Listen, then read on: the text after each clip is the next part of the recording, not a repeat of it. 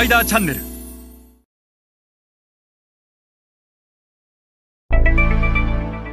皆さんこんにちは、スパイダーの森部です。今日はアジア新興国市場において消費財メーカーがやるべき3つの仕事についてお話をします。で、消費財メーカーにとってアジア新興国でビジネスを劇的に成長させていくためにはですね、やるべきことって3つしかないんですよね。で、この3つをいかにやっていくか、いろんなことをやらなきゃいけないと一見思いがちなんですけど、最も重要なことってこれから説明する3つのことでしかなくて、成功する事業を着実に伸ばせてる企業って必ずこの3つのことを大切にして、それを実行着実にやっているというふうに私は思います。で、逆にこれができてない企業がいつまでたっても導入期から抜け出せなくて、なかなかアジア新興国で成功しないというジレンマに、悪いスパイラルに陥っているんじゃないかなというふうに思います。で、今日は消費財メーカーがアジア新興国市場でやるべき3つの仕事についてお話をします。で、結論から先に申し上げますと、その3つの仕事というのがこの3つになります。1つが商品開発で、これは過去のこの番組でもお話をしましたけども、重要なのは中間層が求める商品を開発して、中間層が賄える価格で開発をするっていうことがすごく重要で、いいもの、もちろん安いよりも高い方がいいので、高く売れるのは絶対に、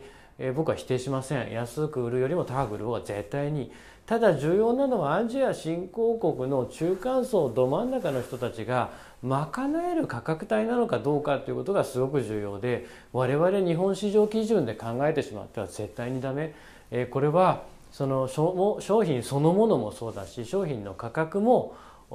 現地の基準で考えていく。現地の中間層が求めている商品を現地の中間層が賄える価格で開発をする、まさに 4P でいうところのプロダクトと、プライスの話ですよね。これをいかに実行するかっていうのは1つ目の仕事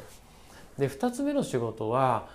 アジア新興国市場の最大の特徴って TT が圧倒的に多いことですよね。この番組でも再三お話をしました。 MT が重要であるということは事実。しかし MT と同時にいかに数十万数百万存在する TT を攻略するかということが重要で、そのためにはディストリビューターを選定して彼らを管理育成するっていうことを複数でやっていかないといけない。ディストリビューションネットワークを作っていかないといけない。ネスレもユニリーバーも P&G もコカ・コーラもペプシコも成功している先進的なグローバル消費税メーカーはみんなそれをやってるわけですよね。強固なチャンネルを構築していると、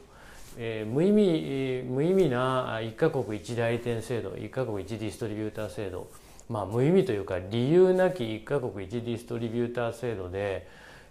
逆算をして計算をすればこの1社では到底5万点10万点の TT なんて取れないのに、この1社では到底この MT には入れないのにっていうことは分かっていながら、意味なく1社のディストリビューターを永遠に使い続けているという企業も少なくない。いかに中間層が買いやすい売り場に商品を並べるかということを考えないといけない。で、その並べられるためのチャンネル構築なので、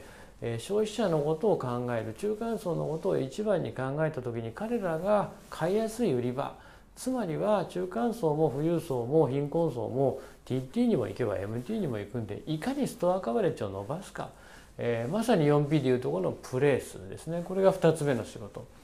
そして最後の仕事がプロモーション投資。中間層が選びたくなる仕掛けをしないといけない。いくら、いい商品を中間層が賄える価格で中間層が買いやすい売り場に並べてもですね、そこで中間層が選びたくなるような仕掛けをしなければなかなか最初のブーストしていかないわけですよね。口コミでいつしかじわじわじわじわっていうのはあるかもしれないですけど、それだとあまりにも時間かかるんで、やっぱり最初のブーストはプロモーションでさせないといけない。で、ある一定のところまで行って市民権を得たら、